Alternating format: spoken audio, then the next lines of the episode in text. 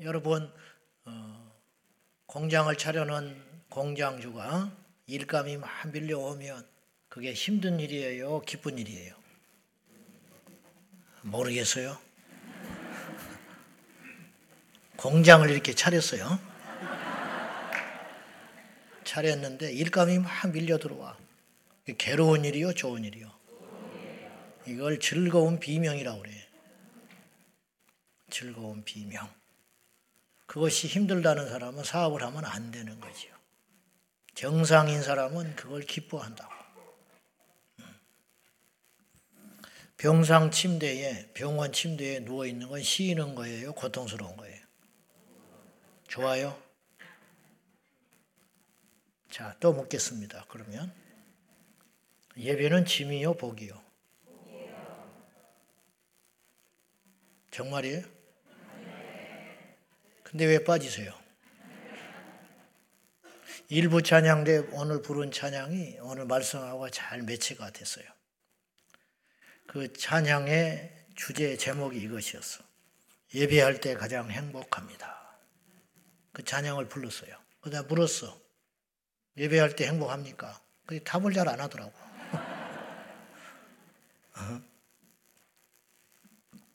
우리가 천국에 가면, 제가 보니까요, 지옥에 가도 후회하고 천국 가도 후회할 것 같아.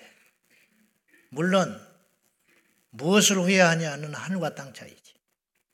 근데 지옥 가서 후회하는 것은 주님을 믿을 걸 하고 후회하는 것이고, 천국 가서 후회하는 것은 주님을 위해서 더 이런 줄 알았다면, 정말 이런 상이 기다린 줄 알았다면, 정말 주님이 원하시는 것이 이런 것인 줄 알았다면, 내가 하나님께 남은 땀 한 방울 피 한 방울까지 최선을 다해서 주님의 일을 할 것인데, 그런 후회가 분명히 있을 거라고.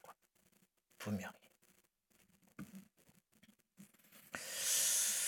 하나님은 예배하는 자를 찾으신다고 요한복음 사 장에서 사마리아 성 수가성에 사는 여인을 만나서 하나님께서, 예수님께서 말씀하셨어요. 하나님이 영과 진리로 예배하는 자를 찾으신다. 그 말은 무슨 말일까? 두 가지로 해석을 해봤어요. 하나는 예배하는 자를 찾아 나설 만큼 진정으로 예배하는 자가 적다. 그 당시 유대인들은 안식일을 얼마나 제대로 지키려고 했는지 몰라요.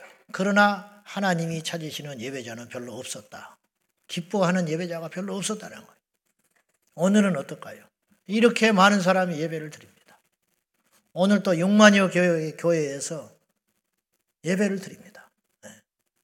뭐 특별한 교회에서 오늘 예배를 드리는 게 아니라 주일이기 때문에 육만여 교회에서 성도들이 있든 없든 어떤 형태의 예배든지 간에 하나님께 예배를 드릴 거 아니에요. 근데 그 예배를 하나님께서 다 받으실까? 그건 아닐 거라 나는 그렇게 생각해요. 정말 하나님께서 기뻐하는 예배를 다 제대로 우리가 올릴 수만 있다면 이 세상은 이렇지 않을 거예요. 여러분, 우리나라가 약 백오십여 년 전에 이 땅에 복음이 들어왔어요. 근데 추적을 해보면 젊은이 몇 사람이 소명을 받아서 그 몇 달 동안 배를 타고 사지가, 사지를 안 줄 알고 가서 죽을지 살지 모르고 실제로 와서 전염병에 죽고 자기 자식이 죽고 자기 남, 아내가 죽고 심지어는 자기 목숨까지도 잃으면서 와서 복음을 전했던 그런 밝혀진 선교사님들 말고 이름 없이 천국에서만 알게 될 그 기가 막힌 이름들이 분명히 있다고요. 그분들이 그러면 어떻게 그런 생각을 하고 그런 결단을 했느냐? 그건 뭐냐? 본국에서 예배를 통해서 하나님을 만난 거야. 그리고 주님으로부터 어떤 소명을 받은 거야. 그리고 어떤 사람은 중국으로, 어떤 사람은 조선 땅으로, 어떤 사람은 일본으로, 어떤 사람은 인도로, 어떤 사람은 아프리카로. 우리나라 선교사들이 지금 외국에 나가서 그렇게 생명을 걸고 복음을 전하듯이 그들이 언제 결단했느냐? 예배 때 결단했다. 예배 때. 그러고 나면 예배는 사실은 한 인생만 바꾸는 것이 아니라 세상의 역사를 바꾼다 이 말이죠. 백오십 년 전에 우리나라 복음을 누가 들어와서 전해주지 않았다면 우리나라는 지금 어떻게 됐을까? 백 퍼센트 장담하건대 더 잘 될 수는 없다. 공산화가 됐든지 아니면 완전히 자유로운 자본주의 국가가 돼가지고 타락하고 폐역한 세상이 됐든지, 예, 교회가 있어도 이 모양인데 그건 두루 말할 수 없는, 예, 생각해도 싫은 그런 나라가 되어 있을 것이다. 그러니 예배했던 몇 사람이 이 세상을 바꾸고 우리를 바꾸고 우리의 미래까지 바꾸는 능력 아니냐 이 말이에요. 그러므로 예배는 인생을 바꿀 만한 가치가 있다는 것도 과언은 절대 아니라는 거죠. 여러분 지금 이제 유튜브에서 거의 다 보셨을 거라고 생각하는데 미국 에즈베리에서 일어나고 있는 부흥의 역사들 한번 영상을 볼까요? 지금 어떤 일이 벌어지고 있는지. 자.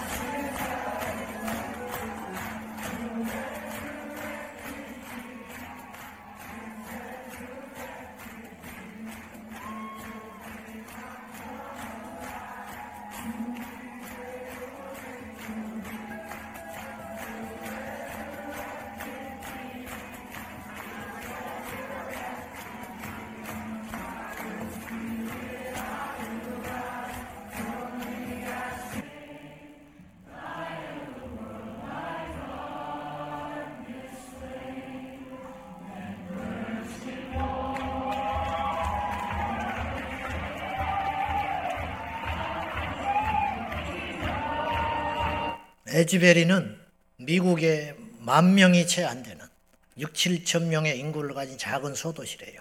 거기에 대학교가 있어요. 근데 이 학교가 기독교 학교여서 신학교인지 일반 학교인지는 모르겠지만 어쨌든 채플 예배당이 있어요. 그래가지고 의례적으로 예배를 드린 거예요. 근데 어느 특별한 날, 지금부터 어, 지금까지 십팔 일째 됐거든요. 십팔 일 전 이월 팔일 날 어느 날 정기적인 예배를 마치고 예배가 끝났음에도 불구하고 대학생들 몇 사람이 그 예배당을 떠나지 않고 흐느껴 울고 있었어요. 그리고 그들이 기도하고 있었어요. 그리고 손을 들고 찬송을 하기 시작했고 어떤 이는 성경을 소리내어 읽기 시작했어요. 그리고 수업을 마치면 또 학생들이 찾아왔어요. 또 왔어요. 또 왔어요. 그래서 누가 시키지도 않았는데 설교자도 없고 예배 인도자도 없고 누가 강요한 것도 아닌데 아까 엎드려져 있는 사람, 앉아 주저앉아 울고 있는 사람, 이게 다 연출이 아니에요. 하나님의 부흥이 임한 거예요. 그리고 밖에 서서 서너 시간씩 그 예배당에 들어가기 위해서 한마디의 불평 없이 미국을 포함하여 전 세계에서 비행기를 타고 날아온 사람들이 밖에서 그곳에 가서 부흥을 경험하고자 줄을 서서 예배실에 들어가기 위해서, 예배당에 들어가기 위해서 그 잔디밭에서 준비하고 기다리고 있는 거예요. 날을 서서. 이 예배가 누가 강요된 예배도 아니고 누가 주도한 예배도 아닌데 지금까지 십팔 일째 계속 이십사 시간 찬양과 기도가 끊어지지 않고 일어나고 있는 거예요. 미국에 있는 유명한 예배 인도자들이, 찬양 인도자들이 학교에 문의를 했어요. 우리가 가서 예배를 돕고 싶다. 학교에서 오지 말라 했어요. 하나님이 하시도록 우리는 놔두겠다. 하나님이 하신 일을 보고 싶다. 이게 예배예요. 이게 예배. 근데 이것이 그냥 사람이 많이 모였다는 게 중요한 게 아니고 더 많은 집회는 얼마든지 있어요. 아시다시피 우리나라도 상암 월드컵 경기장에서 육만 명이 모인 적이 있었어요. 모이는 것뿐이에요. 흩어지면 그대로야. 육만 명이 하나님의 부흥을 경험했다면 이 나라는 이렇게 가지 않았어요. 근데 어째서 이 모양이냐 이 말이에요. 우리에게 책임이 있는 거예요. 하나님의 부흥이 없기 때문에 이런 일이 일어나고 있는 거예요. 그냥 모여서 손들고 찬양하고 끝나는 게 아니에요. 열매들이 나타나기 시작했어요. 흑인과 백인이 끌어안고 울고 그 현장에서 원수를 화해하고 귀신이 떠나가고 질병이 낫고, 귀신을 나가라고 누가 외친 것이 아니고 병을 낫기 위해서 누가 기도한 것도 아닌데 하나님께서 오셔서 직접 만지시는 일들이 저 미국 땅 에즈베리에서 일어나고 있다는 거예요. 더 고무적인 일은 이 부흥의 불똥이 주변의 지역에 번져가고 있다라고 하는 거예요. 이따 예배 끝나고 여러분 유튜브에 가보세요. 지금도 에즈베리에서 예배하고 있는 영상이 나오고 있어요. 지금도. 학교 당국에서는 이제 앞으로 수업을 진행해야 되고 하기 때문에 복잡하니까 더 이상 이렇게 예배는 할 수는 없다. 너무 사람들이 밀려오니까 이렇게는 할 수 없다고 선언을 했지만은 이 부흥의 불길이 저는 들려오는 소식마다 남자가 임신을 했니? 뭐 짐승하고 결혼을 했니? 남자끼리 결혼을 했니? 심지어는 어머니하고 결혼을 해가지고 부부가 됐느니? 이런 참담한 소식이 들려오는 미국 땅에 하나님께서 그 한복판에 부흥의 역사를 이루시는, 사람이 막을 수 없고 사람이 만들어낼 수 없는 이 부흥의 불길이 그곳에서 시작되었고, 이 불길이 저는 끝나지 않기를 간절히 소원하며 이 불길이 우리 교회도 붙기를 원합니다. 어떻게 똑같이 하나님을 섬기고 똑같은 성경을 가지고 교회를 다니는데 어떤 사람은 저런 예배를 드리고 있고 어떤 사람은 죽은 예배를 드리고 있냐 이 말이죠. 그건 아니다. 어디에서 차이가 있는 것인가? 저는 우리 교회가 이런 예배가 되기를 진정으로 원합니다. 너무 아깝잖아요. 인생을 허비하지 말자는 거예요. 이런 살아 꿈틀거리는 거룩한 산 예물이, 산 재물이 되자는 거죠. 지난 시간에 우리는 우리 자신이, 우리가 있는 소유를 하나님께 드리는 게 아니고 우리 자신이 하나님 앞에 거룩한 산 재물이 되어야 된다고 했어요. 이것이 제사의 첫 번째 원칙이에요. 우리의 있는 소유를 드리는 게 아니라 우리 자신이 하나님께서 기뻐 받으실 만한 산 재물인가? 하나님은 큰 걸 원하지 않아요. 작은 걸 원하지 않아요. 하나님은 특별한 걸 원하지 않아요. 평범한 걸 원하지 않아요. 하나님이 원하시는 건 단 하나예요. 거룩한 것. 거룩한 산 재물. 이 시간에 우리가 나와 있는 이 모습이 중요한 게 아니고 이 예배에 올 때까지 우리는 어떤 모습으로 하나님께 드리고 살았는가? 우리의 모습이 어떠한가? 그것이 중요하다는 거죠. 어떤 분이 저한테 카톡을 보내왔습니다. 지난 예배를 끝난 후에 목사님 안녕하십니까? 어제 셀 예배를 드린 후에 계속 이제껏 드렸던 예배가 주님이 과연 받으실 만한 예배였는가라는 것을 묵상했는데 아니라는 결론을 얻게 됐습니다. 은혜를 구하는 예배였고 은혜 받기에만 급급한 예배였고 죄에서 구원해 주신 감격과 감사는 분명히 있었지만 내 자신을 거룩한 산 제사로 드리는 예배는 아니었음을 고백할 수밖에 없었습니다. 대속죄일 날에 대제사장이 흠없는 제물을 들고 지성소로 들어갈 때에 먼 발치에서 그것을 구경하는 구경꾼이 바로 저였습니다.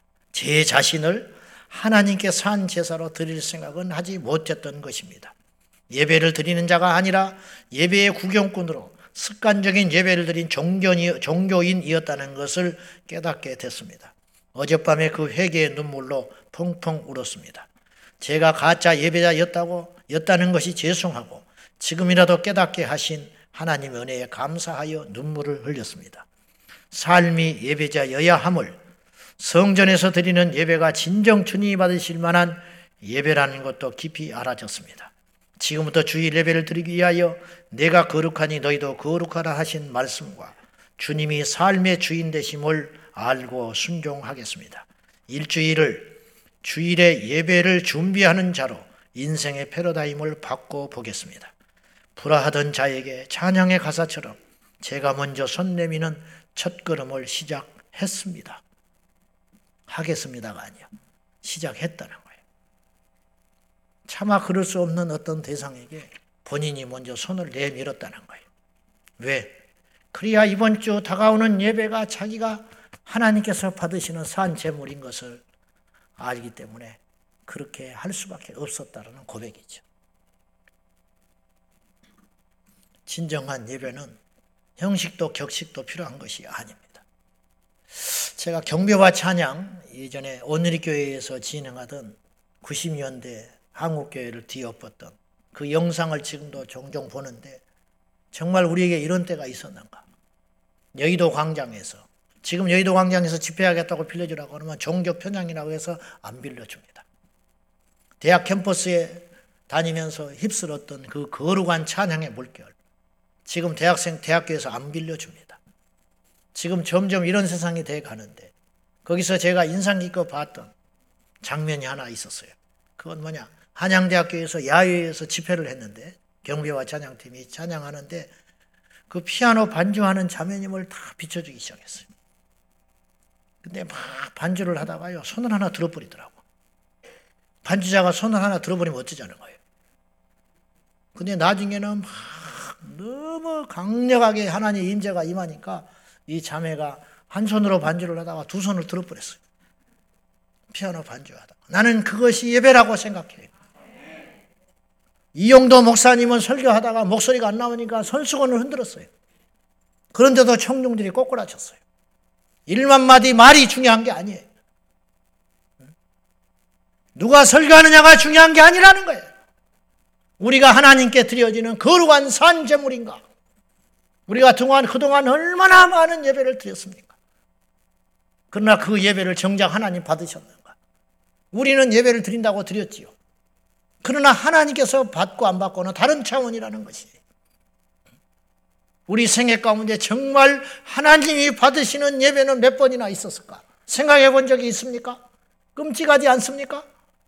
내가 셀 수도 없는 예배를 드렸는데 그 어떤 예배도 하나님이 기억지 않았다. 그러면 나는 그동안 뭘 했단 말이에요? 매주마다 땀 흘리고 시간을 드리고 물질을 드리고 나의 삶의 일부를 쪼개가지고 하나님께 드린 그 그 셀 수도 없는 그 시간들은 과연 무슨 의미가 있다는 것이에요. 이제 앞으로 우리가 그런 예배자가 돼서는 안 된다는 거예요. 그런 예배자가 돼서는 안 된다는 거예요. 영국에 돌아가신 로이드 존스 목사님은 근세기에 가장 위대한 설교자 중에 한 사람이에요. 그분은 오십 년 동안 강단을 지켰는데 은퇴한 후에 목회자들 모임에 갔을 때 그들이 질문을 했어요. 목사님은 평생에 몇 번이나 예배를 드리셨습니까? 이 질문의 의도를 깨달았어요. 숫자를 물어본 게 아니에요. 진짜 예배를 몇 번이나 드렸는지 기억이 나느냐, 그 질문이에요. 그래서 잠깐 망설이더니 한 세 번쯤 드린 것 같다 그랬어요. 오십 년 동안 목회사역을 하고 설교를 했는데 아무래도 듣는 사람보다는 더 진지했을 것 아닙니까? 그랬던 그 귀한 목사님이 나는 평생에 오십 년 목회하면서 세 번 예배를 드린 적이 있다.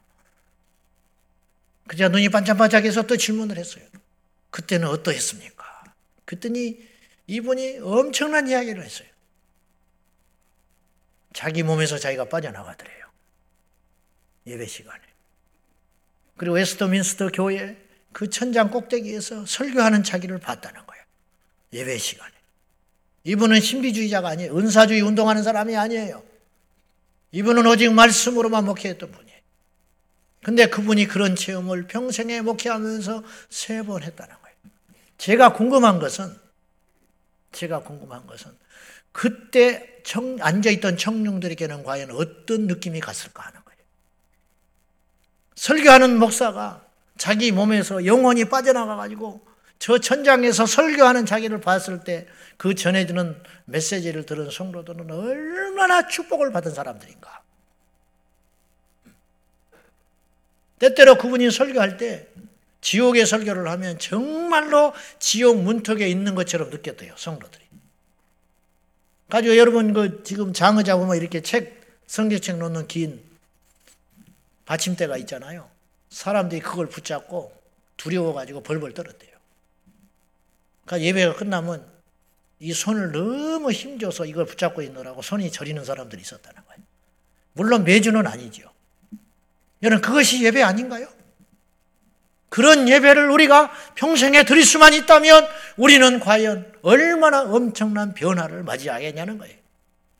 단언코 우리가 변하지 못한 이유는 하나님을 만나지 못했기 때문이고, 하나님을 만나지 못한 이유는 생명적 살아있는 예배에 실패했기 때문이라는 거예요.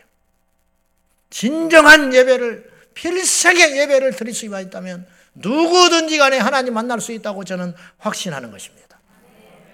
하나님은 먼데 있는 게 아니에요. 하나님은 특별한 곳에 계시지 않아요. 주님은 여기에 계세요. 그래서 히브리서 십일 장에 하나님께 나오는 자는 반드시 그가 계신 것과 그를 찾는 자들에게 상 주시는 이심을 믿어야 할지니라. 거기서 하나님은 특정한 곳에 있다고 말씀하지 않아요.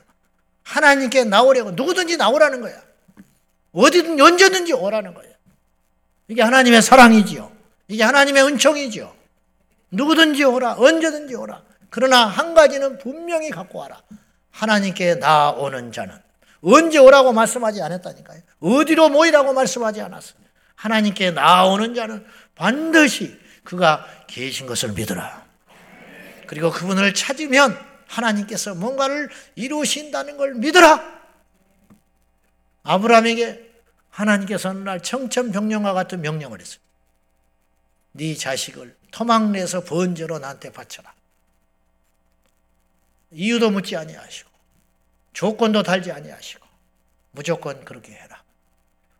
아브라함은 두 말 없이 순종의 길을 떠났습니다. 사흘 길을 걸어갔습니다. 그리고 모리아산에 올라서 정말로 아브라함은 척하는 게 아니고 진짜 하나님께 자기 자식을 죽이려고 했어요. 이게 예배예요. 척하는 게 아니라니까요. 얼마나 완벽하게 자기 아들을 죽여가지고 난도질에가 토막내가지고 번제로 태워서 하나님께 올리고 싶었는지 종들이 말릴까봐 종들을 데려오지 못 머물러라. 그리고 장작을 이삭의 어깨에 매입니다. 그건 무슨 뜻이냐면 아브라함이 노쇠했다는 뜻이에요. 그리고 이삭은 이미 성장했다는 뜻이에요. 그리고 거기에 제단에 불 붙일 불을 준비해서 올라갔어요. 올라가서 준비한 게 아니에요. 철저히 준비하고 갔어요. 밧줄과 장작과 불. 그리고 이삭을 데리고 올라갈 적에 이삭이 하나님께 제사드리는 아버지 아브라함을 봤거든요. 오늘따라 다 준비가 됐는데 재물이 없어요. 아버지, 다 준비됐는데 아버지께 드릴 재물은 어디에 있습니까? 그때 아브라함이 본능적으로 이렇게 대답을 해요. 여호와께서 준비하시리라. 하나님께서 준비한 재물이 너라는 말을 못하는 거예요. 도망가 버릴까봐. 정말로 죽이려고. 그리고 올라가서 밧줄로 묶어버렸습니다. 그리고 칼을 들어서 죽인 다음에 불러 태우려고. 그걸 알고도 이삭은 가만히 있었어요. 엄청난 거죠. 아버지 아브라함과 아들 이삭과의 신뢰. 그때 하나님께서 말리십니다. 그리고 그 제사를 통해서 아브라함은 검증을 해요. 이제야 네가 하나님을 경외하는 줄 알았다. 하나님께 생명을 드리는 제사를. 아브라함이요, 자기를 차라리 바치라고 했으면 더 쉬워요. 자기를 바치라 했어요. 자기의 재산을 다 바치라 했으면 쉬워요. 근데 아브라함에게는 자기 생명보다 더 중히 여기는 아들이 있는데 이 아들을, 그것도 우리처럼 똑똑하고 똘망똘망한 자식을 신학 보내라. 그것도 아까워 죽었는데. 잘 나가는 대기업 직장에 다니는 자식이 그만두고 선교사로 간다고 해도 밤을 못 잘 정도인데 그 자식을 내 손으로 죽여가지고 불로 태워서 번제로 드리라고 하는 이해할 수 없는 하나님의 명령 앞에 아브라함은 그 예배를 드리러 간다고 해요. 그리고 하나님께 이런 약속을 보장받아요. 이제야 네가 하나님을 경외하는 줄 알았다. 끝났다 이 말이에요. 이제부터 네가 하는 모든 일을 내가 지지해 줄 거야. 네가 하는 모든 일에 내가 복을 줄 거야. 네가 축복하는 모든 사람들에게 묻지 않고 내가 축복을 할 거야. 완벽한. 그 뒤로 하나님은 아브라함을 검증하지 않아요. 예배는 이런 것이에요. 이 한 번의 온전한 제사로 아브라함의 일생에 획이 그어지는 역사가 일어나게 되었다 이 말이죠. 오늘이 예배가. 그리고 먼 장래가 아닌 빠른 시일 안에 우리 성도들의 삶 가운데 반드시 이런 예배가 필생에 한 번 있기를 축복합니다. 오늘 이 절에 보면은 하나님께서 기뻐받으시는 진정한 예배는 무엇인가? 첫째, 이 세대를 본받지 않는 자의 예배를 받으신다. 너희는 이 세대를 본받지 마라. 현대어 성경에는 이 말씀을 뭐라고 해석했냐면 너희는 이 세상의 풍조를 따라가지 말아라. 여러분, 많은 사람이 그 길을 간다고 가는 것이 자본주의, 민주주의의 한계예요. 그러나 하나님의 진리는 좁은 문을 걸어가라 그래요. 동성애자들이 많아지니까 이제는 동성애자들도 목사를 하겠다고 나서기 시작했어요.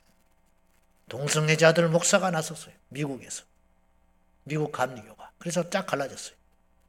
이제 앞으로 어쩌면 신방하러 올 때 남자 둘이 손을 잡고 여러분의 가정의 목사님들이 신방하러 오는 날도 머지않았다. 세상은 이렇게 갈 수 있어요. 세상은 이럴 수 있어요. 그래서 외교관도 동성애자가 나왔고 대기업 총수도 세계적인 기업의 총수도 동성애자가 있고 정치인도 대통령 수상도 동성애자가 있어요. 그러나 동성애 목사는 안 되는 거예요. 왜냐? 이건 차별의 문제가 아니고 진리의 문제라는 거예요. 진리의 문제. 동성애자가 교회에 올 수 있죠. 그들도 하나님의 복음을 듣고 돌이켜야 하기 때문에 동성애자가 교회에 와야 돼요. 와야 된다고 나는 생각해요. 와서 회개해야 하니까. 와야 합니다. 그러나 동성애자가 강단에 서서 동성애는 하나님의 선물이라고 축복이라고 말하면 안 되는 거예요. 그건 세상의 풍조를 따라가는 거예요. 우리 중에 우리 성도들 중에 그럴 리 없어야 되고 그러지 않아야 되지만 자꾸 동성끼리 끌리는 이상한 역사들이 어느 날부터 내게 일어난다 할지라도 그걸 정당화하면 안 된다는 거예요. 그건 아니다. 금식을 하고 철야를 하고 성경을 읽고 이도저도 안 되면 금식이 기도원에 올라가서 세상과 단절하여 하나님과 온전히 씨름하는 그 시간을 가질 망정. 아니라고 말할 수 있어야 한다는 거예요. 세상의 풍조들이 교회 안에 너무 많이 들어와 있어요. 이건 세상인지 교회인지 분간이 안 갈 정도예요. 세상의 노래들을 부르기 시작했어요. 세상의 주술들이 교회 안에 기도로 들어오기 시작했어요. 세상의 미신들이 교회 안에 들어오기 시작했어요. 술 먹는 문화들이 교회 안에 들어오기 시작했어요. 이제는 뭐 성도들이 너무 많이 술을 먹고 담배를 피우니까 이제는 막을 수 없다. 대세지 않냐. 그래서 자꾸만 괴로워하는 성도들에게 정제감을 심어주고 율법적으로 접근할 것이 아니라 이제는 아예 총회 차원에서 이 문제를 다뤄야 한다. 미친 거지요. 그런 현상들이 일어나고 있다는 거예요. 왜? 세상의 풍조를 따라가기 시작한 거예요. 중고등부 청년, 청소년 사역을 했던 전도사님들 중에 저한테 이렇게 모임에 갔던 이렇게 말을 하는 사람이 있었어요.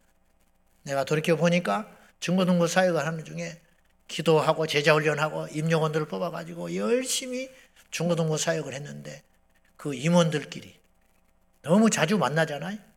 밤낮으로 모이고 때로는 밤새서 기도도 하고 밤새서 회의도 하고 자기들끼리 정이 붙어가지고 선을 넘더라는 거예요. 회장이 성적으로 문란해져서 그런 일이 진행이 되더라는 거예요. 교회 안에서. 교회라고 해서 안전하지 않아요. 세상의 풍조들이 끊임없이 허시탐탐. 여러분, 마귀의 입장에서 교회가 하나 타락하고 넘어진다는 건 얼마나 통쾌한 일이겠습니까? 우리는 절대로 세상의 풍조를 따라가는 공동체가 돼서는 안 된다는 거예요. 네. 세상에 버림을 받고 왕따를 당하고 손가락질을 받고 가장 신뢰하고 믿었던 사람들이 답답해서 못 견딘다고 떠나가는 한이 있어도 절대로 우리는 마지막 한 사람까지 이 세상의 풍조를 따라가는 교회가 돼서는 절대 안 된다는 거예요. 네. 절대로 안 된다는 거예요. 세상에 노래하는 사람들이 짧은 치마를 입는다고 복음성가 가수들이 짧은 치마를 입으면 안 되는 것이죠. 세상의 무대들이 화려해졌다고 교회 안에 찬양 사역자들이 화려해지면 안 되는 것이죠.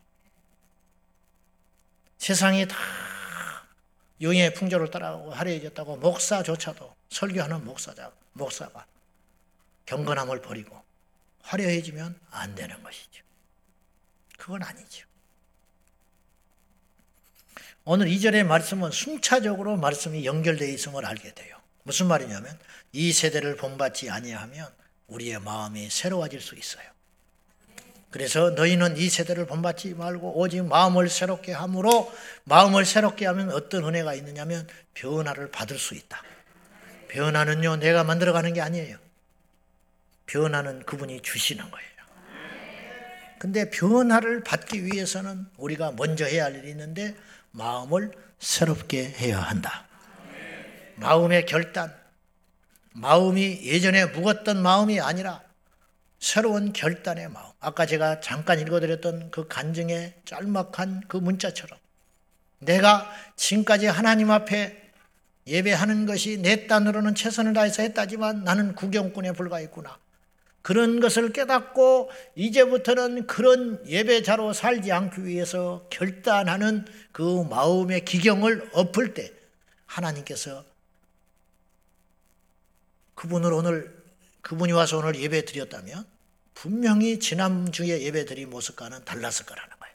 받은 은혜의 강도는 분명히 달랐을 거라는 거예요. 왜냐? 내 마음의 밭이 새로워졌기 때문이라는 거죠. 교회가 새로워진 게 아니고 설교자가 새로워진 게 아니고 어떤 분위기가 새로워진 것이 아니라 내 마음이 새롭게 될 때에 하나님께서는 우리에게 변화의 은혜를 주신다는 거지.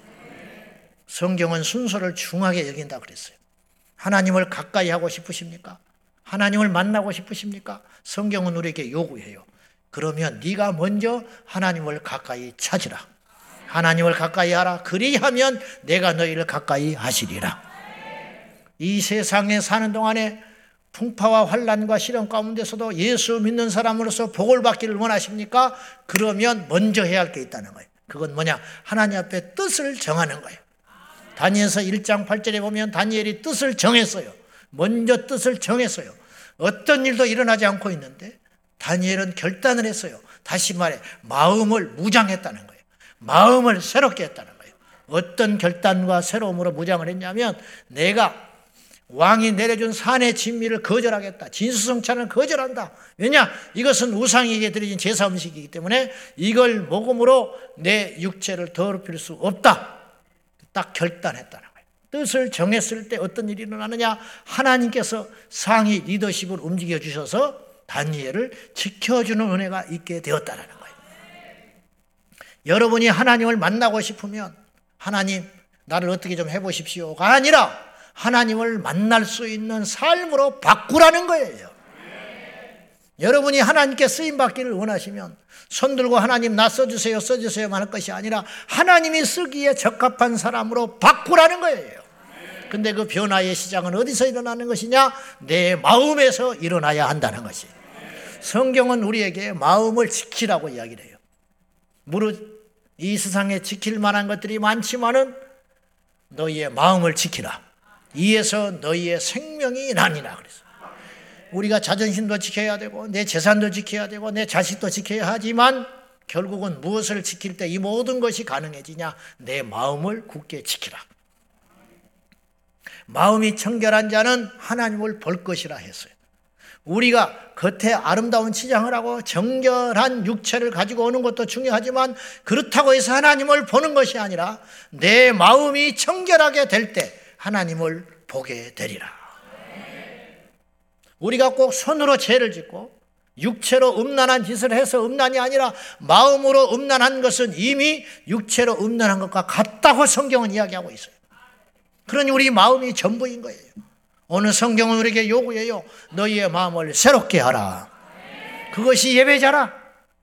여러분, 예배는 양면성이 있어요. 뭐냐? 예배를 통해서 우리는 변화될 수 있어요. 저는 예배를 통해서 변화될 수 있다고 믿는 사람이에요. 우리 중에도 그런 사람들이 있으니까. 예배를 통해서 분명히 변화가 일어나요. 근데 또 하나 이렇게 말할 수 있어요. 변화된 자가 예배 올 때 역사가 일어난다는 거죠. 우리가 할 일을 해야 되는 거예요. 우리가 해야 할 일을. 하나님 앞에 믿음을 달라고만 조를 것이 아니라 믿음을 취할 수 있는 내 환경을 만들어라는 거예요. 하나님께 나오지 않고 어떻게 하나님을 만납니까? 나와야 그분을 만나든지 어찌든지 역사가 일어날 것 아닙니까? 하나님께 나오지도 않고 하나님께 순종하지도 않고 하나님께 먼저 드리지도 않고 내가 무엇을 얻을 수가 있겠어요? 기겁한 것이죠. 그것은. 너희의 마음을 새롭게 함으로 변화를 받으면 그 다음에 어떤 일이 일어나느냐? 하나님의 기뻐하시고 선하시고 온전하신 뜻이 무엇인지 분별되기 시작한다는 거죠. 그렇구나. 이건 아니다. 맞아. 이건 내가 즉각 순종해야 된다. 이런 일이 일어나게 되는 것이죠. 오늘 예배를 끝나고 나가면서 어떤 분이 나한테 이렇게 이야기해요. 내 손을 잡고 목사님 죄송합니다. 나는 그분이 무엇을 잘못했는지 알지 못해. 그러나 성령께서 예배 가운데 그의 마음을 터치한 거예요. 눈물이 글썽글썽해가지고 목사님 죄송합니다. 나한테 잘못한 게 없어요. 나한테 잘못한 거 있으면 내가 알지. 이 사람이 나한테 뭘 잘못했구나. 나한테 잘못한 게 하나도 없어요. 그러나 성령께서 그를 만지신 거예요. 예배 가운데. 이게 하나님의 뜻을 알게 된 거예요. 아, 하나님의 뜻은 이것이 아니었구나. 하나님의 명령은 이것이 아니었구나. 예배를 통해서 알게 된 거예요. 왜? 자기의 마음이 새롭게 되니까. 하나님께서 그 마음을 변화를 주셨고 그 변화된 심령 가운데 하나님의 뜻이, 명령이 분별되기 시작하고 선명해지기 시작했다는 거예요.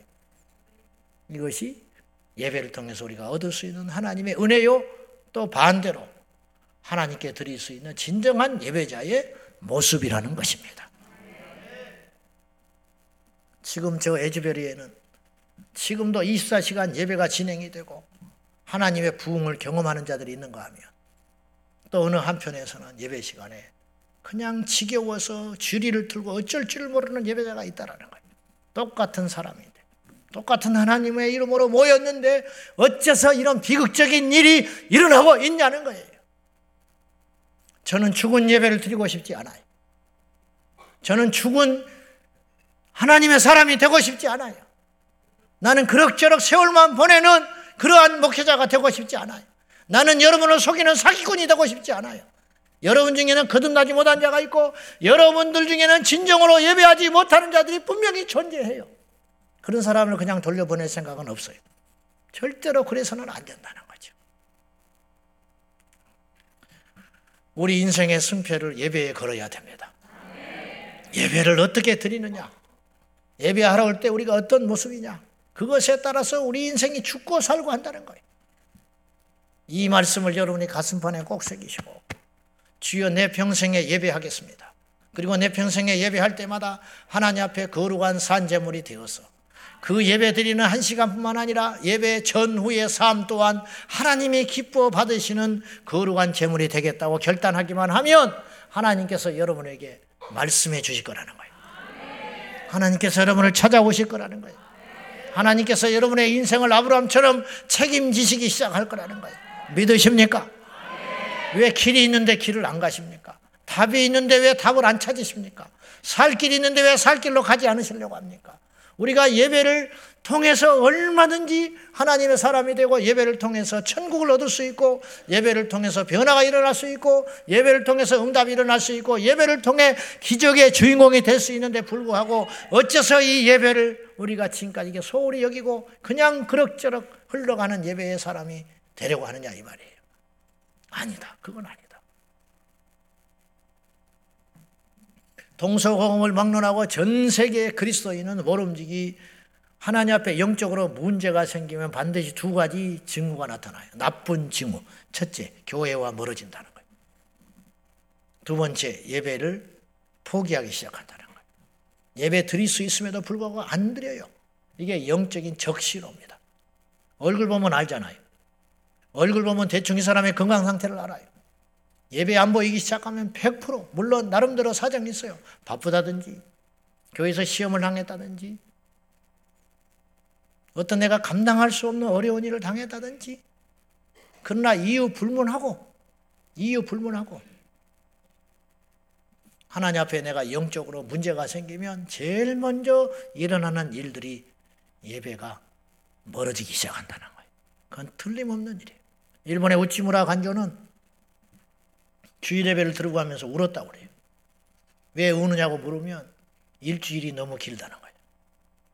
하나님께 다음 주일이 이렇게 멀어서 어떻게 견디냐고 그렇게 이야기하고 돌아간다는 거예요. 왜냐, 영적으로 건강하니까, 영적으로 충만하니까. 누가 설교하느냐는 중요한 게 아니라니까요. 그 교회가 어디 있느냐는 중요한 게 아니라니까요. 그 예배 형식이 중요한 게 아니라니까요. 나에게 달려있다고요. 나에게. 나에게. 내가 하나님께서 기뻐받으시는 거룩한 산제물만 된다면 하나님께서 우리를 어찌 거부를 하시겠냐는 거예요. 그러실 일이 없다는 거죠. 사랑하는 여러분, 진정한 예배자가 되십시오. 예배만 온전히 드려도 하나님께서 다 가르쳐 주십니다. 예배만 제대로 드려도 하나님께서 여러분의 인생을 끌고 가시기 시작해요. 다윗은요, 왕이 되기를 원치 않았어요. 예배자가 되기를 원했어요. 그에게 있어서는 예배가 왕보다 더 중요한 일이에요. 그것, 그것이 중요하다는 거예요. 팔십 년대 말경에 구소련의 어느 도시에 모퉁이돌 선교회를 이끌고 있는 북한 선교회 이상 목사님께서 한 비밀, 은밀한 예배처소를 탐방할 기회가 있었다고 합니다.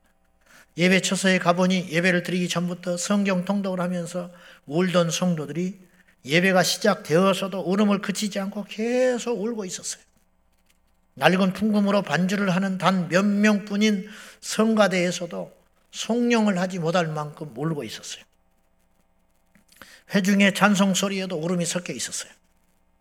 설교를 들을 때에도, 성찬을 나눌 때에도 마찬가지로 울고 있었어요. 예배를 마친 후에 그렇게 울면서 예배를 드리는 이유가 무엇이냐고 이상 목사님이 그 중에 한 사람에게 물었더니 그분이 이렇게 대답을 했어요. 그것은 이 세상에서 드리는 마지막 예배가 될지도 모르기 때문에 우리는 울 수밖에 없습니다. 무슨 말이냐? 그들 중에는 어느 날 갑자기 케이지비, 과거에 소련의 케이지비가 있었어요. 우리나라로 치면 안기부.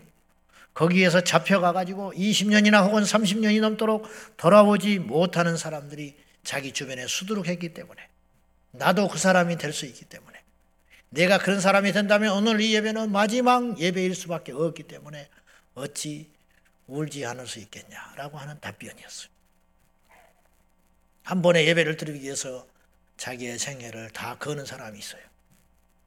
그러나 어떤 사람은 예배를 습관처럼 드리는 자가 있어요. 비극이죠. 여러분, 누가 복된 자입니까? 여러분, 누가 진정으로 안전한 사람일까요? 우리는 과연 어떤 사람이냐는 거예요.